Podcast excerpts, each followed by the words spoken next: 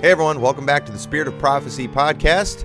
Another Saturday episode, and today we are going to go and back and watch a discussion I did, I believe, back in April with Brother Paul Wittenberger about the assault at the Al Aqsa Mosque. And um, in that particular video, we talk a lot about the Israeli and Palestinian conflict. And I wanted to play that one today just because uh, this morning I woke up and it's big news. The Israelis and Palestinians are fighting again. And uh, I do want to just take a few minutes, though, to just kind of explain what's going on. I've, I've really been studying the Israeli Palestinian conflict here for uh, the last year. I do find it fascinating. And let me tell you, just give you my thoughts about what's going on. Because whenever there's any type of news in Israel, the prophecy people always go crazy and then you just have ignorant Christians that don't know what's going on, but they want to say something because it's an emotional situation. And they start with, I stand with Israel, foolishness. And we'll have to hear that uh, for the next few days. And um, hopefully, this is a situation that will just calm down and we'll just continue the status quo, uh, which I, I, will describe a little bit uh, in the next video that you're about to watch. But here's what's going on right now Netanyahu keeps saying, We are at war.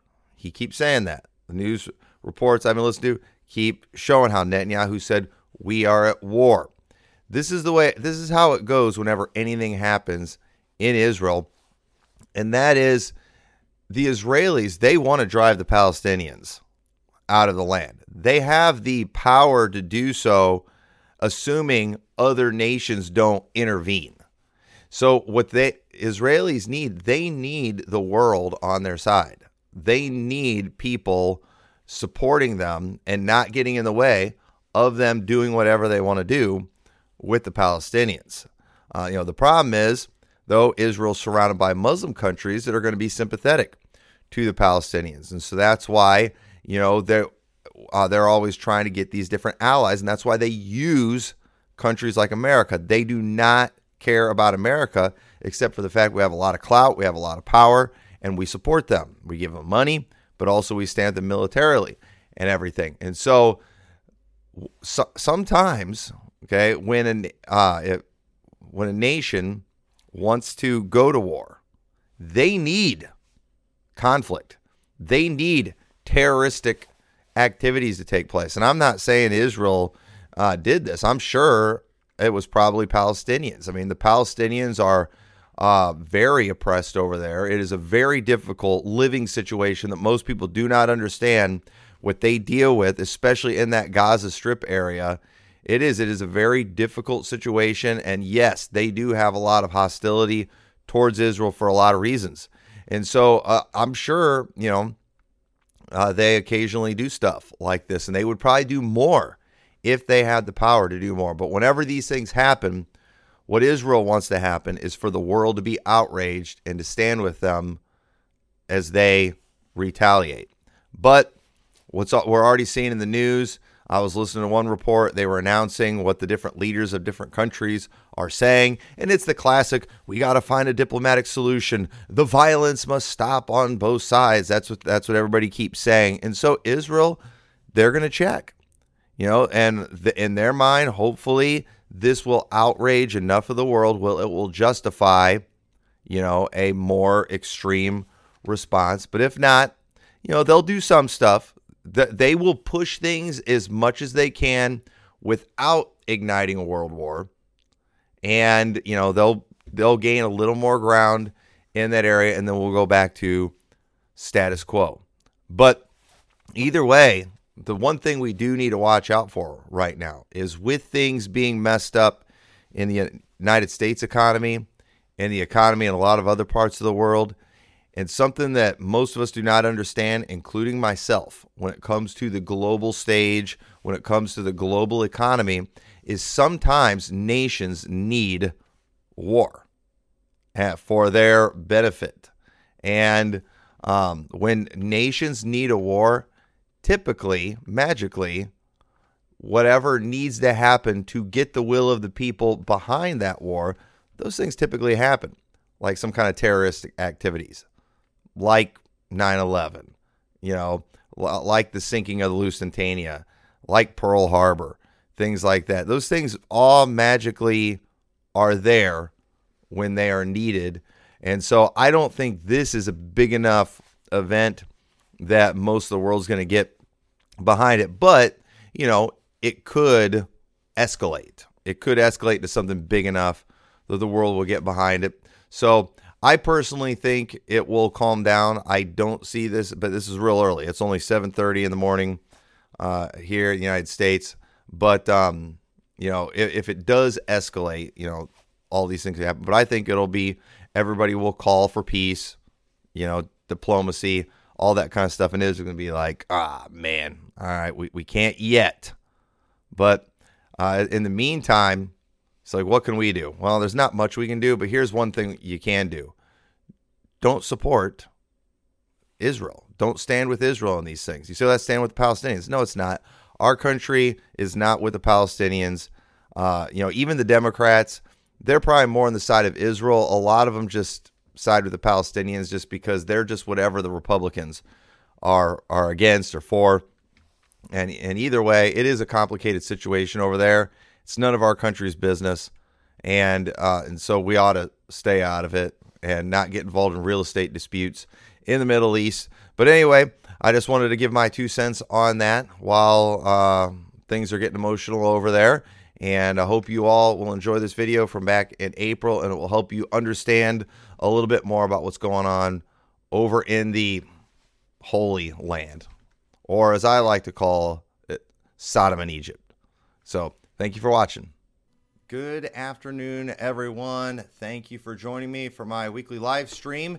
Today, I am uh, taking a break from the normal subjects that we do on Tuesday afternoons. Normally, I do different conversations kind of geared towards men, but I wanted to do a live stream on this subject. I've been wanting to talk about this for a while, and that is just specifically uh, things about the Temple Mount, the political situation there, uh, understanding the old city and how it's all divided up. A lot of this stuff is probably going to be new to a lot of you.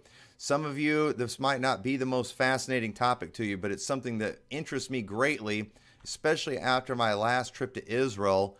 And I've been doing a lot of research on this subject, uh, looking at a lot of history. And uh, just last week, I saw in the news that there was an uh, assault on the at the Al Aqsa Mosque uh, by the Israeli army. And what was interesting when I watched the news story about that, I actually understood why it was such a big deal because I had been reading a lot of things on this, just trying to wrap my mind around it. Who actually owns the Temple Mount? And uh, that's a question I've been asking. And I've looked up a lot of different things on it. And most of the stuff that I was reading wasn't making a whole lot of sense. I finally came across a couple videos and some articles where it made sense. And I like the way one of the videos started. It's like, if you want to know who owns the Temple Mount, he's like, well, it's complicated. And it is complicated. But when you understand what's going on, uh, if, if you are, if you are interested in all things Israel, if you're interested in things concerning the end times, you can't help but be just a little fascinated with this subject. And, uh, and so I wanted to talk about this subject because it is it's something I'm very interested in, something I still have a lot to learn uh, when it comes to this. I'd love to talk to some people on it if they feel like they uh, know this situation real well. Uh, I'd love to learn more. But I asked Brother Paul Wittenberger to join me today because uh, he also is someone who is interested in the subject. He spent uh, about 40 days in Israel just last year filming the new documentary. So he's seen a lot. And uh, and so, and I know he, he's also done a documentary called Beyond Jordan, where he talked a lot about the Israeli Palestinian conflict, things that are going on over there. And it is, it is a tricky, confusing situation. And when it comes down to it, uh, when we're trying to understand everything, you've got to understand, and this is what people got to get a hold of, is in America, it's kind of our culture where we are about the facts. We want to know the facts. We want to know reality. That's kind of how we are. Over there, that is not how they operate. It is about tradition. It is about what we believe. It is about you know how we feel about these things, and uh, when you have a group, uh, a, a nation that is made up of Israelis and Palestinians who have very different views, they have very different history. They interpret the facts very differently. And not only that, but you also have a lot of Christian groups. And, and I use that when I say that term Christian, I'm not saying saved groups, but that's what they call themselves. And I've been corrected by about 100,000 people on this. But understand uh, that's how they see themselves. And so what we have is really three different groups with three different traditions, three different histories, three different belief systems, all giving the facts as they see them. And then we're over here in America trying to figure out what's actually what. And I think the key to finding out what's what um, you do have to understand uh, where these people are coming from, and then I think it becomes very clear. So I'm gonna go ahead and have uh, you know, but it is good to have Brother Paul on here, and so you know, Brother Paul, uh, you know, what are your thoughts? Do you think you've got it all figured out yet? I mean, you've spent a lot of time in Israel. You did a documentary beyond Jordan. You know, would you agree it's a complicated situation over there? Yeah, I think uh, that's putting it very mildly that it's complicated because um, all we really know here in America is through the eyes of Zionism and through the Jewish media. We don't really get to see uh, the the the Palestinian side of it. And so, you know, when I went over to Palestine and Jordan and uh, to the West Bank, I I didn't know kind of how bad it was. I've heard of the stories. Um, but I never really understood it completely. And I still don't understand it because it's a very complicated issue, but there is a real conflict over there and it's very very sad. It is. And uh and what it comes down to, it's hard to know who the players are in this thing too. And that's one thing that I haven't got my mind completely wrapped around as far as like all right, you know, who's the ones that are actually pushing the buttons on these things because it's not even just about the Israeli government, but it is about the world government too. They are very involved in what's going on. And, you know, the more I look into this thing too, um, we've been hearing for a long time about how Israel was rebirthed in 1948. And the more I look into this and the more I understand about the political situation, the more I would I'm I'm leaning towards just the idea that no, it actually hasn't clearly been established yet. In fact, um, it ha- you know, in our reality, in our Zionist Jewish media controlled world, Israel came back to life in 1948. But what people don't realize is there are many countries that do not recognize that fact that did not go that not did not vote in favor of the UN resolution when they established it as a nation, or a, not even a nation, but a state.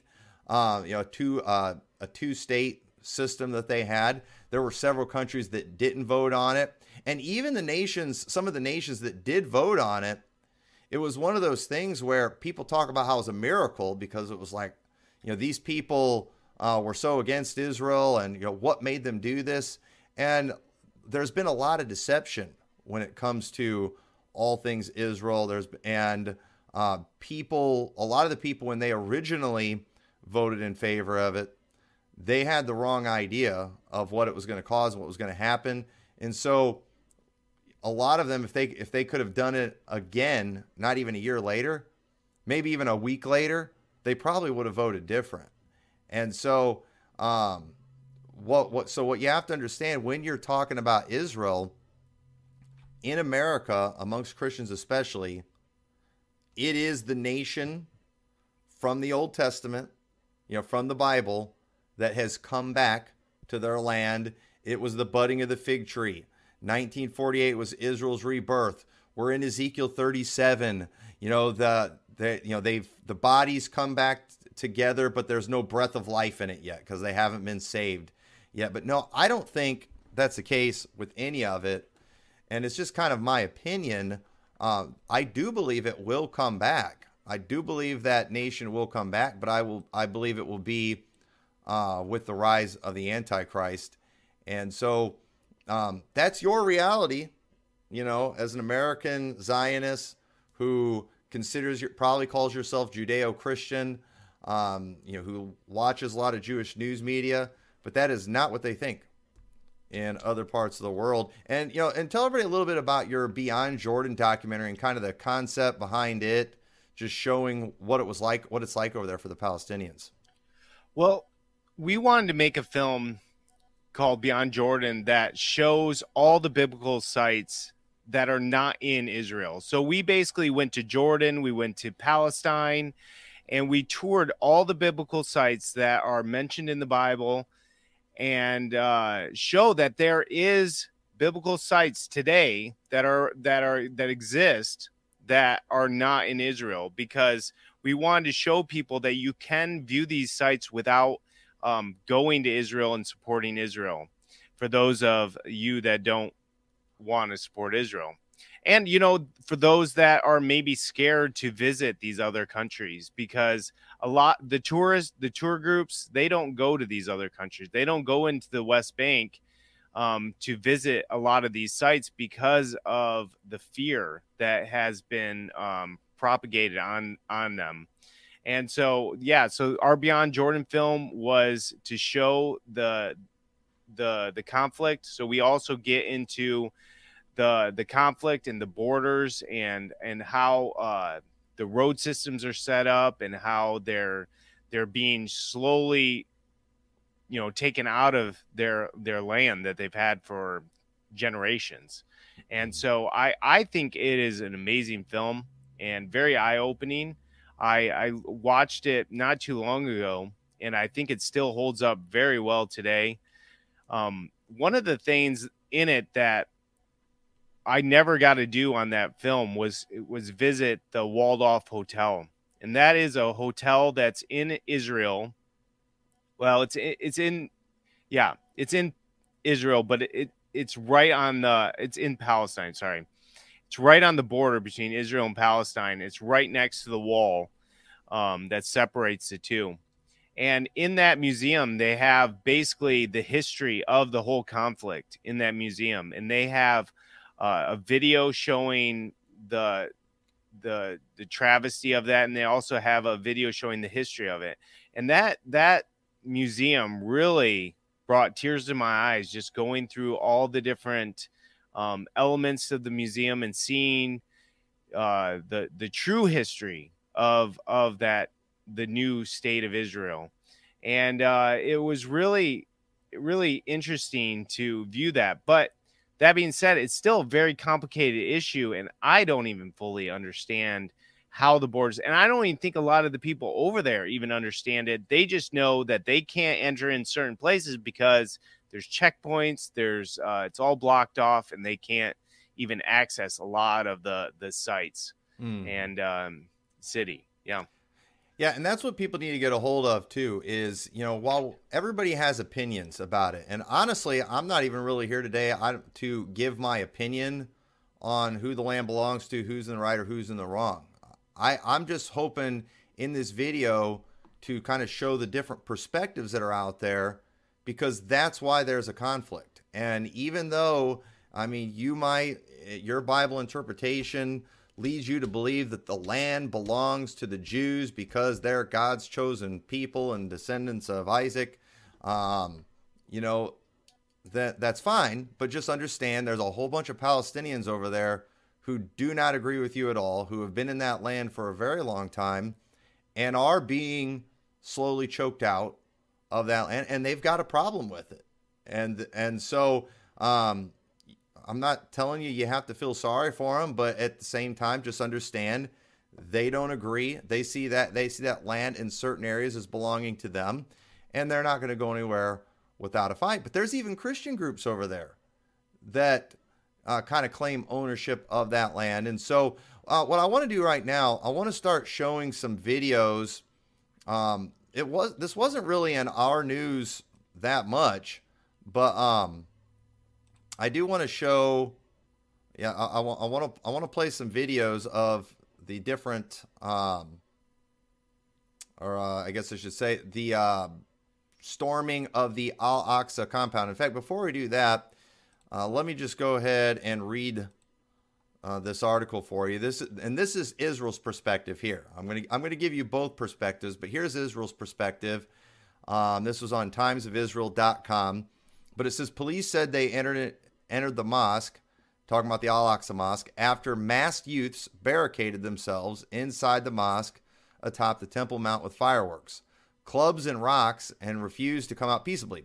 Cops apparently believed the group intended to assault Jews visiting the mount on Passover Eve. And so, right now, uh, there or last week, and uh, they were in their uh, holy month Ramadan, which is like the most holy month for the Muslims. But this year too, you have Ramadan and you have Passover and you have Easter. They're all kind of at the same time. So all the different, the three Abrahamic religious groups, as they call them, are all uh, meeting together. You know, are drawn to the those same places. And so, um, the Israeli police they got really upset when the Muslims stayed in the Al Aqsa Mosque past the time that they were supposed to because they were afraid they were going to assault Jews and there was going to be a bunch of Jews going up on the Temple Mount because of the Passover. And it's important that you understand uh, the political situation of the Temple Mount because that's really complicated too. But um, they knew this was going to be a rough week because this is like Holy Week for the three different groups. And so uh, it said the police said they tried to convince the rioters inside the mosque to leave, but the group failed to comply, leaving security forces no option but to enter the mosque, where they were attacked with rocks and fireworks. Israel is committed to preserving freedom of worship, free access for all religions, and the status quo on the Temple Mount, and will not allow violent extremists to change this, Netanyahu wrote. Police added 350 suspects were detained and that the rioters caused damage to the mosque and desecrated it. And the Arab League Security General Ahmad Abdul Gheit described Israel's actions as irresponsible, adding that the behavior affects the religious feelings of millions of Muslims around the world, especially during Ramadan. The Islamic holy month of Ramadan, which this year once again coincides with the Jewish festival of Passover, is known to be a period of higher tension between Israeli forces and Palestinians. And so we'll stop reading right there. But let, us go ahead and show a few videos. And so understand the Al Aqsa Mosque is the third most holy site in all of uh, Islam. You've got Mecca, that's the most holy, and then Medina, and then the Al Aqsa Mosque, which is on what they would call the Al Aqsa compound, which is where you see the Dome of the Rock. The Dome of the Rock is not techni- is not the Al Aqsa Mosque. It's off way off to the left in the corner, but it's on what the Jews call the Temple Mount complex, or as and Christians typically call it that too. But the Muslims call that entire complex Al Aqsa. Okay. Now, I personally call it all the ancient Roman fortress Antonia, but we're going to leave my opinion uh, out of this. So the Israeli police raiding the Al Aqsa Mosque like that is a huge, huge insult um, to the Islamic people. And so let's go ahead and play a couple clips of this.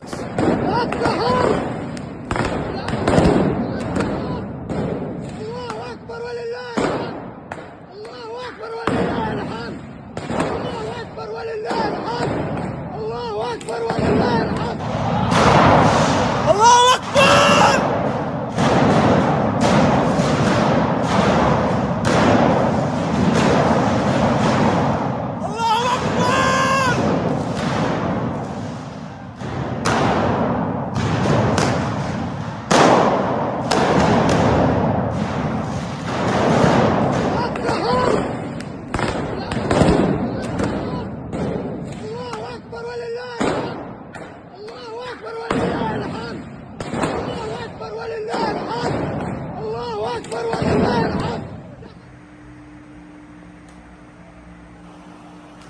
العيادة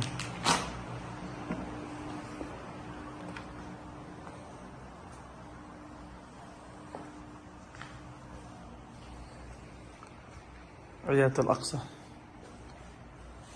مدمرة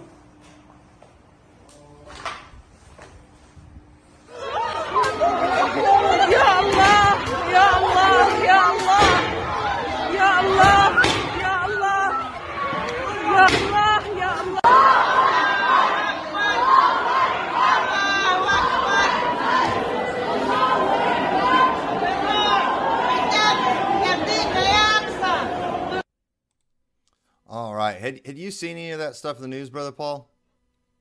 No, I didn't. This is the first time watching it. Wow. Yeah, It's a, it's amazing how stuff can happen like that that is so amazing and then we never hear about it over here. I That just shows you the disconnect. I heard a quick reference to it on the radio, and that got me to to look it up. And I'm just like, I couldn't believe it wasn't in the news more. But this is a really big. Uh, it is a really big thing. Um, I- I've got this one picture on here. Uh, you can see of. Um, I mean, look at all. I mean, this is one of their most holy places, and look at all of them laying down face first, hogtied like that. I mean, just and just imagine how we as Christians would feel if we saw pictures like that of people gathering for worship, like during COVID. If pictures like that would have got out of us laying on the ground, being arrested, I mean, obviously we would be people would be very offended by that. And again, I'm not I'm not giving an opinion here. I'm giving perspective. And so from the Muslim perspective, the Israelis invaded their holy site and assaulted a bunch of Muslims and uh, arrested. There was four, I believe, 400 they arrested. I think there was 20 some that were injured. Uh, there were stories too about how the Israeli military was blocking the ambulances. Uh, in fact, I saw one video. In fact, I, it was right outside. I forgot which gate it was where uh, you, you had parked that one time when we were taking a bunch of equipment in, and then you left me. It was in that, in that gate. Right. I know what you're talking about. Yeah, Yeah. and um, yeah, they weren't letting them get in there. Uh, you can see all that damage that was done, and they blame the Israeli armies for that. Okay, now the Israeli perspective of that. So, and and here's where it starts getting complicated, because who actually owns the Temple Mount? That's what I think. That's what everybody's trying to figure out, and what what people often don't understand. And I'm to have a, a graphic come up here and I want to show everybody something. I think a lot of Christians don't realize this, but check this out. So, this is like a map of the old city, Jerusalem. And you'll notice there in the top right, you've got that Muslim quarter that's the biggest in brown there. And then you've got the Dome of the Rock, Al Aqsa Mosque section there in kind of a yellow. And then you've got the Jewish quarter in the blue. But then also there is an Armenian uh, quarter that's there in purple, and then above that is the Christian quarters. And again, I've been corrected by about six thousand people when I talked about how the uh, Christian quarter was the most idolatrous part of Old City Jerusalem. Like, Those are Catholics, aren't Christians, and it's like I get that, but that is known as the Christian quarter, and that's where you have like the Church of the Holy Sepulchre. Um, you've got um, uh, you know, the Via Dolorosa, a lot of the Christian holy sites are all in that section. And so um, when it comes to how that's all divided up, okay, you know, how long has it been that way? You know, who decided that it was that way? And that's what I was trying to figure out and I didn't understand is, you know, who does do these areas actually belong to? And it wasn't uh, uh, after World War One, uh, the Ottoman Empire were the ones that had kind of controlled Israel and the Temple Mount and all that area. But then the British actually took it over after World War One, and they kind of had control of that area and were in charge. But then uh, after after um, World War II, you know, you had uh, or in, earlier in the 1900s, you had the Balfour Declaration. We started seeing the Zionist movement really get started in, eight, in the late 1800s. And then eventually, um, during 1948, when Israel became a nation, uh, that caused a war. And then the Jordanians, they were actually the ones that kind of ended up taking control of the Temple Mount area. The Jews were not even allowed to go to like the Wailing Wall, they were kind of barred from the city. But then in 1967, you had the Six Day War that a lot of people are familiar with the Six Day War. And in the Six Day War, it was actually the Israelis who ended up taking over the entire old city. And they actually ended up taking over the, the Temple Mount. There's a famous line in Hebrew where, where uh, they announced the Temple Mount is in our hands. And people just went nuts. The Jewish community went nuts when they got a hold of that. They were so excited. They finally got their land. Well, even though Israelis got control of it, there was a ton of pressure from the global community because um, this was going to greatly outrage the Islamic world.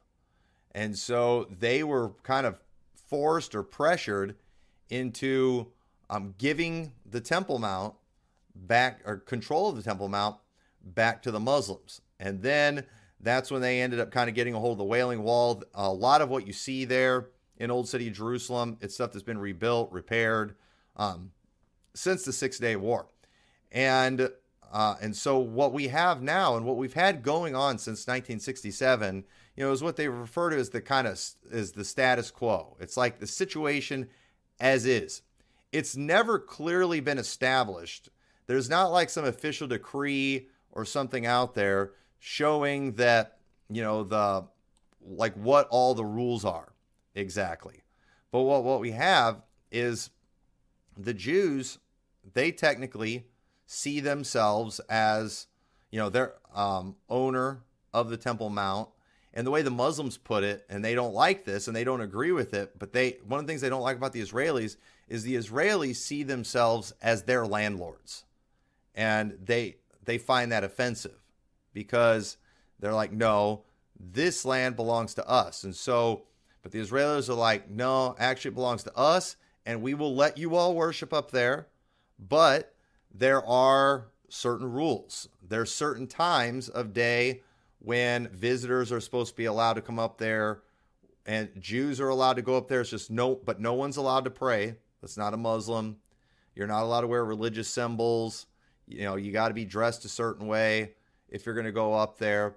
And then what they have is the Jordanians, they've they are considered like the custodians of the Temple Mount and they actually hire out the Islamic Waqf to police things up there.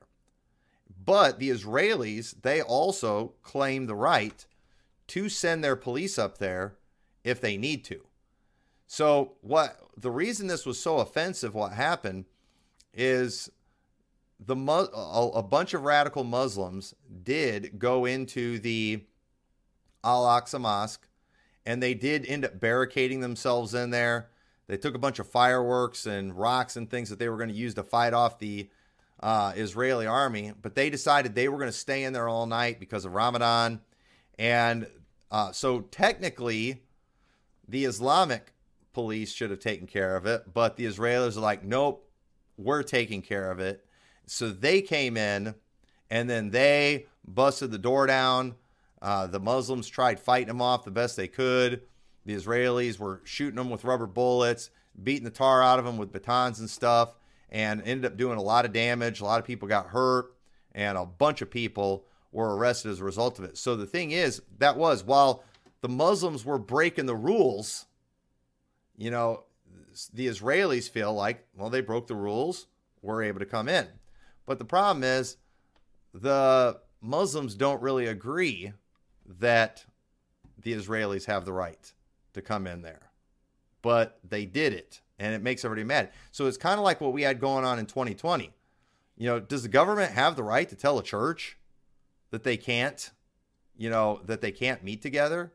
And, you know, and so you did. You had churches that are like, the government doesn't have a right to tell us what to do. We're going to do what we do. But then you had certain places where, like, no, we do have the right to come in there. And they were doing stuff to these churches. And it was, it was very offensive and it created a lot of legal problems. But at the end of the day, you know, we have a pretty good system to a certain extent here where things will go through the courts and, uh, you know, the government lost in most cases where things were battled. The problem is in Israel, you know, there aren't clear rules and there's kind of understandings. There's the status quo. And when Israel ends up breaking the rules in the Muslims' eyes, there's really nobody to enforce anything on them. And so what we're seeing go on is we've got two completely different belief systems living amongst each other. And then what you do, what you have is you have um, the, the Israelis constantly doing things to provoke the Muslims, constantly doing things to just kind of demoralize them, to upset them. And then when the Muslims do something, what are the you know what are these the world community do? Oh man, we got to do something about them Muslims. And, but uh, at the same time, you know, they're kind of pushing them, and so uh, and, and, you know, brother Paul, in your documentary, you guys, you know, you you showed a lot of what they're putting these people through, but it's like who's going to enforce things? And in reality, it's like Israel, they'll do just enough, unless it's going to cause like other countries to get involved, and and they know they can't push things too far. And one of the reasons they're able to do as much as they do is because they have the support of the United States. You know, we're always supporting them, but there are uh, there's even pressures in our country because, you know, when things go crazy in the Islamic world, it affects oil prices, it affects things in other countries. So, uh, does this make sense what I'm explaining to you? Do you have, yeah. do you have any questions about that? Because no, it makes total sense. And, you know, that the Al-Aqsa Mosque is really a microcosm of that whole area. Mm-hmm. Um, the the West Bank it's it's all owned and controlled by Israel. It, they are the landlord of the entire piece. It seems like, and they really dictate everything. Even like in Bethlehem, they uh, they they don't give them funding. They they penalize them. They're not allowed to take care of their own streets. That's why a lot of the the uh, pollute the um, polluting and stuff happens because they don't even have like uh, trash pickups and stuff like that. There's a lot of things that that is is like that, and I I think that is a perfect ex, uh, microcosm of that that whole area, and landlord is the perfect description. Yeah, it is, and they are, and there it, it's it's clearly a slow process to just demoralize these people and and again and and it's like they know if we do anything you know, for one, they don't have a lot of power because the you know Israelis have all the weapons. They've got all the guns. I mean, we saw that when we were over there. I mean, Israeli citizens can carry assault rifles pretty much wherever they go, but the Palestinians can't. And right. so the thing is, if they decide they're going to fight, it's going to be a bloodbath. And the only way they're going to win is if they get help from the other Muslim countries, but then if that happens, you're going to have America can get involved. You're going to have a lot of other countries all get involved, and it really is going to be a huge thing. And so it's just like um, o- over time, Israel is just slowly they're they're slowly winning these things. They're and, taking over more and more step by step. They're tra- they're taking over more land, and they do it in a way that's very subtle. Like, for instance, we visited. Um, I I I messed up my rental car a little bit and we had to take it into a shop. And the guy was saying the um, that the the place there in, in, Jerusalem, he was saying how he cannot add on anything to his shop. He can't add on another room. He can't even fix it fix it up without a permit. And uh, he definitely can't live there on his own property. He can't live in the place at all. He says no permits are, are you can you can apply for a permit, but they will never approve you unless you're an Israeli citizen. And uh, so that's what they're doing. They're slowly buying out all the land, uh, you know, piece by piece, and and and getting people into littler and tighter sections of the of the West Bank. It's very and, sad. And they've been doing that too since the late 1800s. That was when they really started uh, trying to get over there. Was when you know the during the Ottoman Empire, you know, they were having a lot of problems in different parts of the world. So they were trying to get run out. And so that's when the kind of the Zionist movement got started. A lot of them started going in there. They started buying land, and they were buying land that was, um, I mean, really crummy land, but they had the technology and things and that where they started irrigating it and actually making the land valuable. And um, so the Muslims were selling them all this land real cheap, and then they would kind of make it valuable.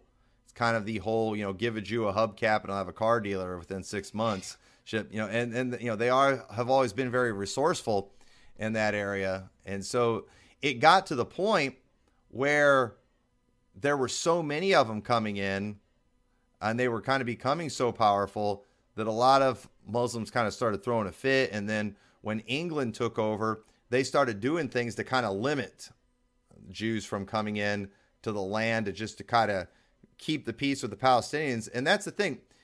You know, everybody who's ever had control of that land, it's always just been a big battle to just keep things calm. And what what nobody talks about, it's always about the Jews and the Muslims, but there's there's a Christian element to it over there too, where you do you have the Christian quarters, you have the Armenian quarters, uh, which in Armenian they claim to be the first church, uh, you know, that goes all the way back to Saint James, uh, and they're very much like the Orthodox and very or Catholic. It's, uh, I I don't even know for sure like what their specific beliefs are, but the country Armenia was supposed to be like one of the first countries that converted to Christianity, and they claim to have had this area over there going all the way back to uh, the first century. In reality, it was probably the fourth century, but um, again, don't question their beliefs, don't question their traditions. You know, even if the facts aren't on their side.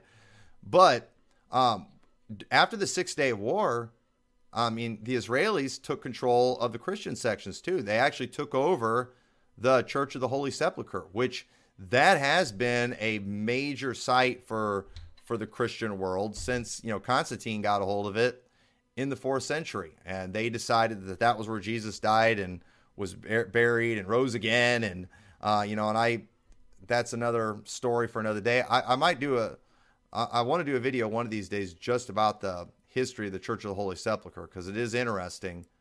But um the uh oh but yeah so after that whole thing happened where they took the old city that was one of the things they had to do too they had to give back the keys of the church of the holy sepulchre you know to the uh, churches that were that occupy it and so basically what we see there today is you have you know, nobody's happy with their current situation, but nobody's shooting at each other right now.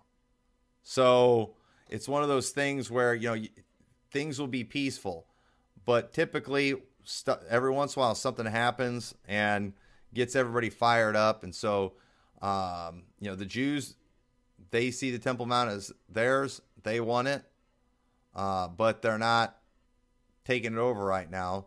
So, you know, Muslims be quiet. And there's been a lot of stories too in the news where different uh, Israeli uh, dignitaries and stuff have gone on to the Temple Mount. And anytime they do that, that is kind of seen as Israel making a claim to that area, which always infuriates the the Muslims. And so um, that's why too it was it was a big deal um, a few years ago when Trump declared Jerusalem the capital of Israel. That was a nation, again, showing we stand with the Jews. We're Whereon, you know, we side with their facts, we side with their tradition and with their history. And, um, and you know, and, and so the Muslims, you know, they throw a big fit over that. But the but the truth is, you know, we're saying that, but that doesn't make it reality. And and what Israel actually is it's an occupy it's, an occupation. It would be like if the Chinese came to America and their military started getting control of certain things. You know, now most Americans would probably just roll over and say, "Well, I guess we're China now." But there'd be a lot of people that'd be like, "No, this is America." And while China would be like enforcing some of their rules and their laws, we'd have a lot of people in our country saying, "No, it's the Constitution. That's the law of the land. And, you know, and, and some of us, we would do stuff uh, against the Chinese rules. We'd be called terrorists uh, as a result of that. Uh, but at the same time, what we would have, we'd have two different major belief system in this, you know, in this area. And at the end of the day, who's right? I, I guess whoever's in charge, whoever's the strongest. So that's what's going on in Israel today, and and uh, and this is another reason I want to have you on here too. But this is why I think this documentary, this temple documentary coming out, is really important. But that is because, um, imagine what would happen if the Jews admitted that the temple was never on the Al Aqsa compound. You know, if if they did that, then what that would make the, all the Muslims say, and a lot of the world would agree, eh, then that would make them say, well, then you don't need this. This is ours. You know, Yeah. leave us alone. You shouldn't have any say about what goes on up here. And he said, all they wanted to do, you know, last week was they just wanted to stay all night in there. You know, they wanted to go past hours because it was the, you know, holy month of Ramadan. But Israelis like no. And so um, when you when you realize that the Temple Mount, the quote unquote Temple Mount is not the real place, then that's just when you're like, yeah, you know what? All of this battle we're fighting, it's not based on facts. This is a religious war. This is a war of traditions, and uh, it really is a lot of foolishness. And it's pretty sad how much American Christians get caught up in it. So, Right.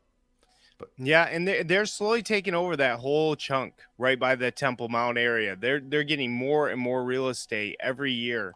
Um, when I, we when we were there in December, uh, very very interesting thing happened to us when we were walking through trying to go to the wet tunnels. Um, my my dad and I were gonna go through the wet tunnels. We went to go buy a ticket at the City of David area, and they said, um, "Oh, the the wet tunnels are closed today." And we were like, "Oh, okay. Um, are they going to be open tomorrow?" And they're like, "Well, we're we're not sure if they're going to be open tomorrow. They're they're not open uh, right now." So, anyways, we left and we tried to leave, and all the roads were blocked off, and we're like, "What in the world is going on?" And then we ended up going up to the Temple Mount complex, coming back later, trying to uh, do that wet tunnel later on in the day because they said it might possibly be open later on the day. So we came back and they were like, um, "No, actually, you we it's going to be closed for a while because of the tensions, the conflicts that are happening right now in the city of David because of uh, of uh, a land dispute." And so what happened was the Baron Rothschild ended up buying a lot of the city of David, which is right off of the the Temple Mount complex. Um, back in the day, he bought a lot of the land up, which he donated to Israel when he died. Um, but there's still chunks that he was never able to acquire. So parts of near the city of David were owned by um, the Muslims still. Uh, and so, uh, what just happened that day I was there was um, the courts, uh, um, the city of David bought actually a piece of real estate right next to, um, right next to them to excavate the Pool of Siloam. It's that whole area. Half of the Pool of Siloam is owned by Israel, and the other half is totally not excavated at all. It's owned by the the Muslims, and so the it was a historic moment that day that they the courts ruled that it is now Israel's. So they bought that up, and the guy was saying in his uh, court, he was saying that the he was pressured into signing these papers and he thought that they were gonna they were gonna kill him. That's what the that's what the city of david person said that they they were forced into signing over the paperwork because they were scared for their life and that they were trying to fight it and say like they didn't they didn't want to sign sell this land um, but they were they were pressuring them so much and so hard that they felt like they had they had no other choice but to sell. And so the courts ruled that is now not their land so that day i guess they were um they were they went into all the houses rounded up everyone and forced them out of that Mm. that area and so now israel owns all of that pool of siloam they own all of that the whole city of david area so now they're able to excavate the rest of that pool of siloam which they said will be done next year which Wow. is very interesting Yeah. Well, and and that's the thing too. In these courts, you know, they're Israeli courts, and Israel keeps winning against the Palestinians and all these court cases, and so it is. It's just one more thing to demoralize the Palestinians, and you know eventually it's all going to, you know, either blow up, and and again, and what they'll do, they'll you know it, it's kind of like what they're doing in America today. You know, they're doing everything they can to demoralize conservatives. They're trying to get somebody on the right to go shoot up a place, do some kind of domestic terror attack. That way, they can say, "See, we've got to stop these Christians. We got to stop these, you know, right wingers, you know, so we can take their guns." And that's what they're doing over in Israel today. They're trying to get these people to do something violent so they can have an excuse to just go and kind of, t- you know, take everything. And it's just Right. like, you know, you can only put up with so much. And, you know, how much are these people going to put up with? You know, in America, I think we would be smart to kind of pay attention to what's going on over there because, you know, we don't want them trying to provoke us to do something violent, you know, and, you know, we don't want to, you know, we don't want to live in a nation like that. But that's exactly how it is over there. And so it would, it would just be, uh, that's why they will never admit that the city of David is where the Temple Mount was. They'll there's no way they're going to admit it. There's been too much that's happened. There's been too much bloodshed, and so you know they'll they'll never do it. At the end of the day, this is about control. It's about getting power. In their mind, it all belongs to them. But what they they've got to do, they've got to get the world, you know, on their side with these things. And you know what? You know, these Zionist Christians out there, you know, promoting all the Zionist foolishness is not really helping the situation. Right. And um and it is it's really frustrating to listen to that. And it's like, well, you're siding with the Palestinians. I, I just think America ought to stay out of it because I think it's just uh, I think it's you know both groups are wicked, and at the end of the day, when I do think when Israel fully you know gets everything, it's going to be you know when the Antichrist comes into power, and I don't think we ought to support Antichrist coming into power. And, Well, and I- it, it, it's hard to feel bad for. I mean, it's it's you feel bad for these people because they're they're they're making it so hard for them to live in their own land. They're making it impossible to park. They're making it impossible to do anything, uh, to expand their business, to make money, to to grow. And then they then they come in and offer them millions and millions of dollars for this tiny little piece of land and they're like, "Oh, if I, you know, if I, if I sell it, then, you know, I can live the rest of my life and be totally set." Mhm. Um, so you know, you feel bad, but and you and you see why they're they're able to take over, but there's still a lot of people holding out and saying that they're not going to sell. Right. Yeah, and you know it is interesting because you know I'm not you know I'm not from the Islamic world, but you know I did notice when I was over there, it it does seem that a lot of your uh, Palestinians are becoming very secular in a lot of ways, and I do think that's part of what they need to do.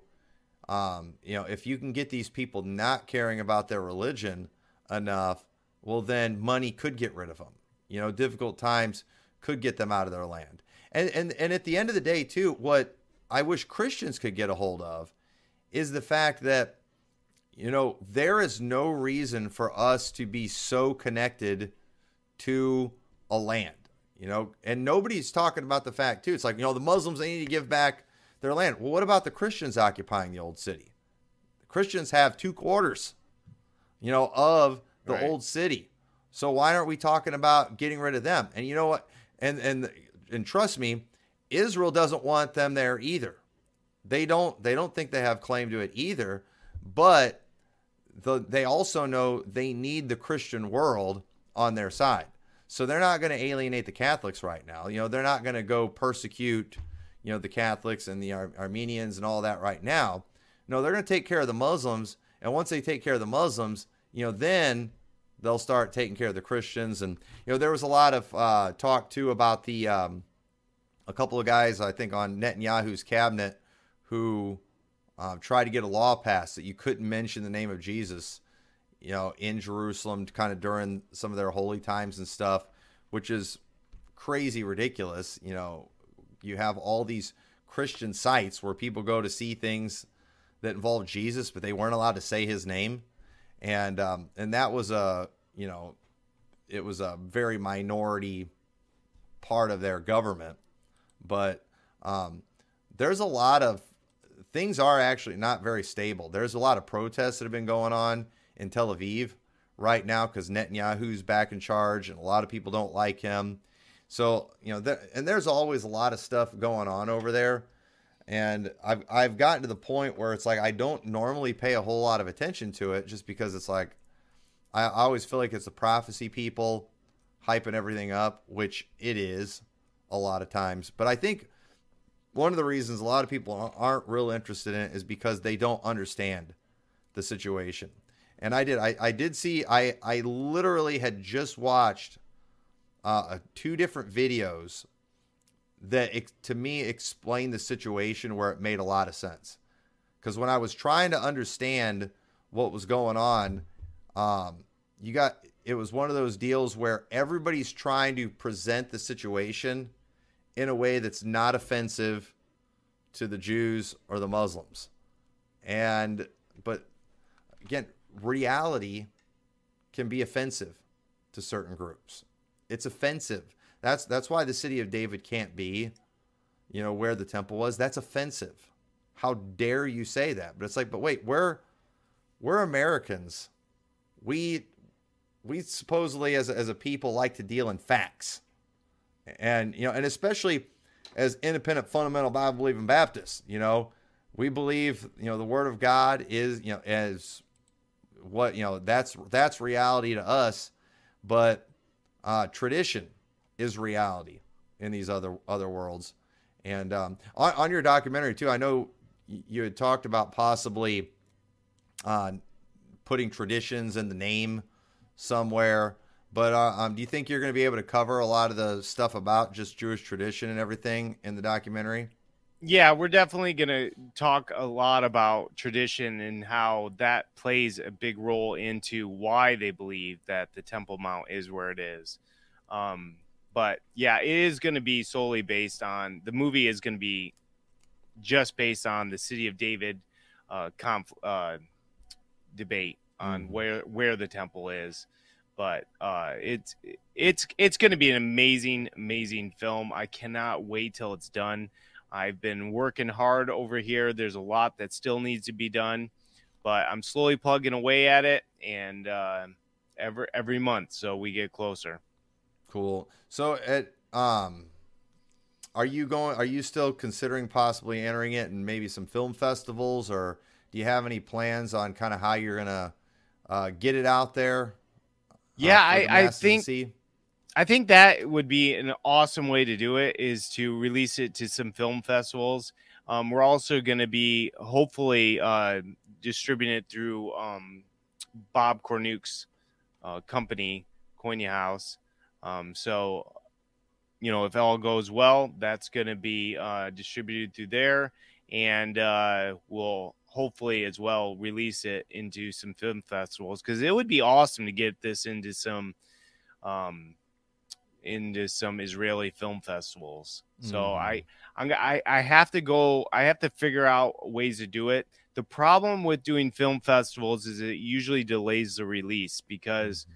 they don't want a movie to be out there any other way but their film festival. So it would delay the release uh, substantially. So mm-hmm. um, that is something I'm trying to figure out right now of, of what I'm gonna do. But right now, I'm not even worried about any of that. I'm just trying to get it done. Mm-hmm.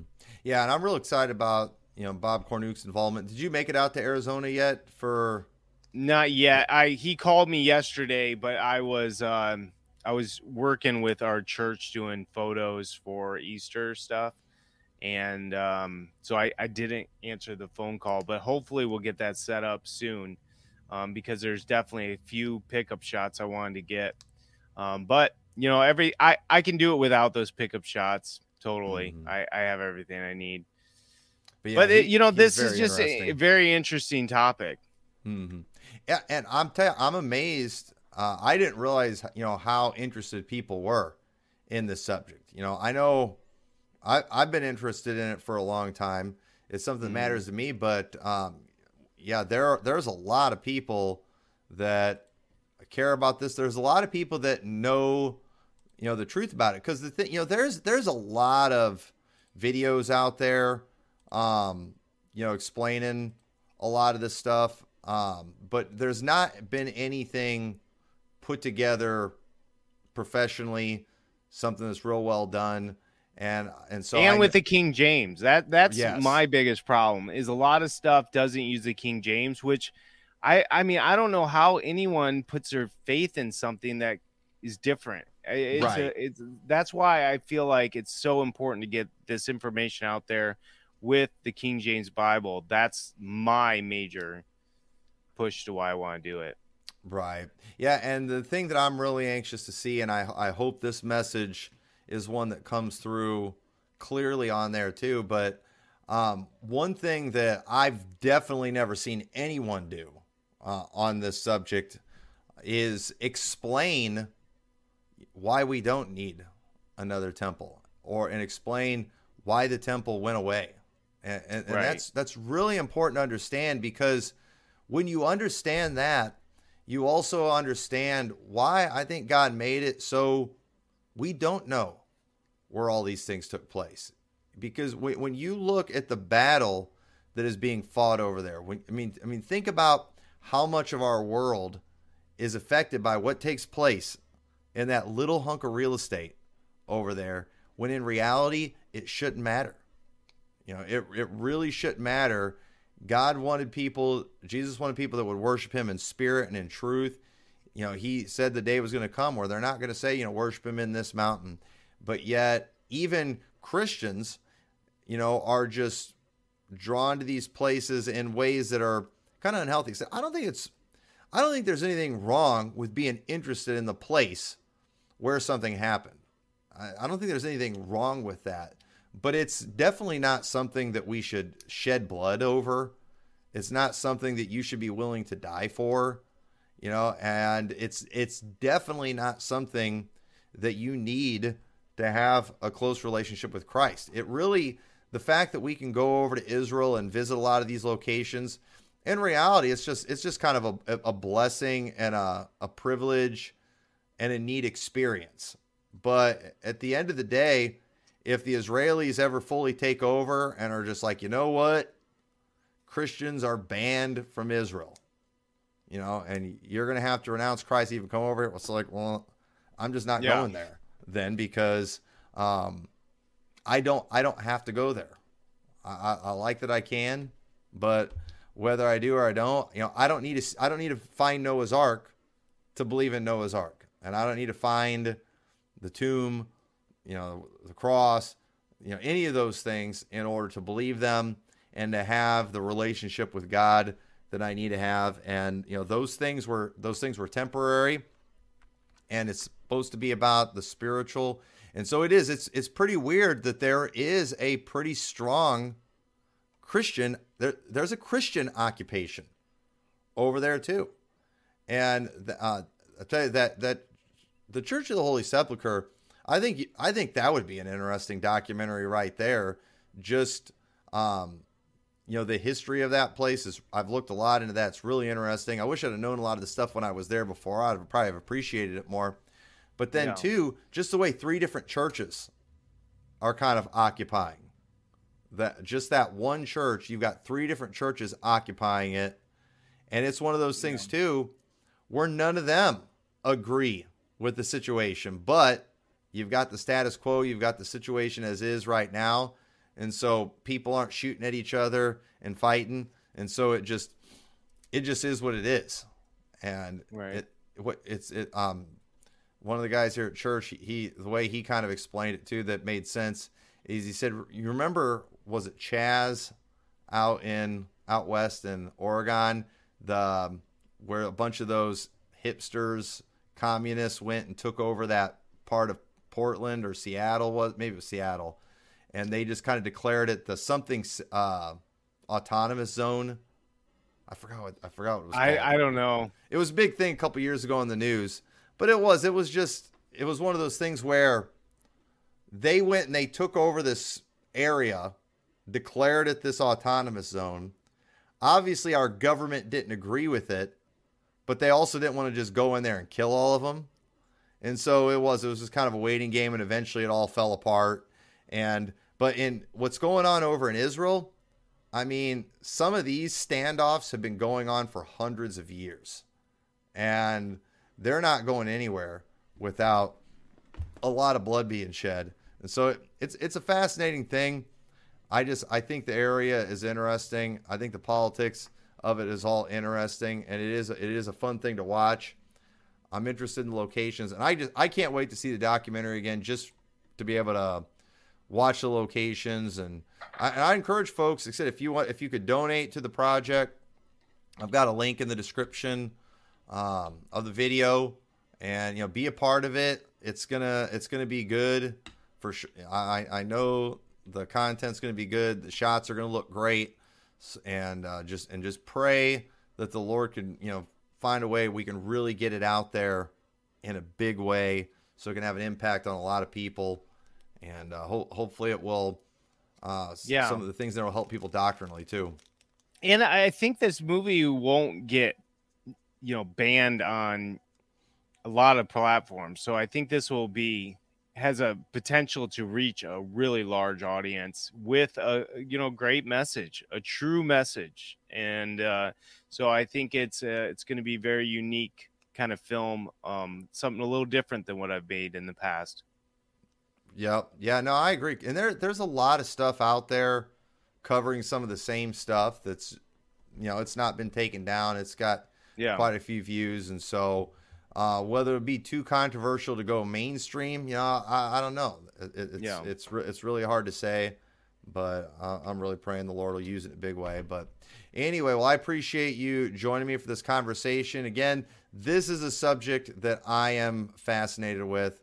I'm very interested in, and um, not it's not everybody's cup of tea, but it is something I enjoy looking into. I do hope to do uh, some more videos in the future about some of the other places and locations.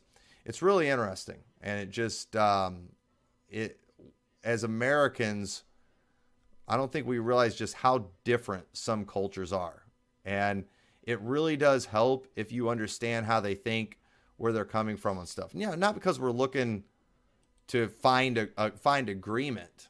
You know, obviously we're not going to agree, but I do want to understand uh, where they're coming from and what's going on. And so as uh, I've looked into a lot of these things, it's really helped me. So when I was over in Israel, I didn't even know about the Christian quarters and Armenian quarters and all that. I remember seeing the signs for that, and I'm like, you know, what is this?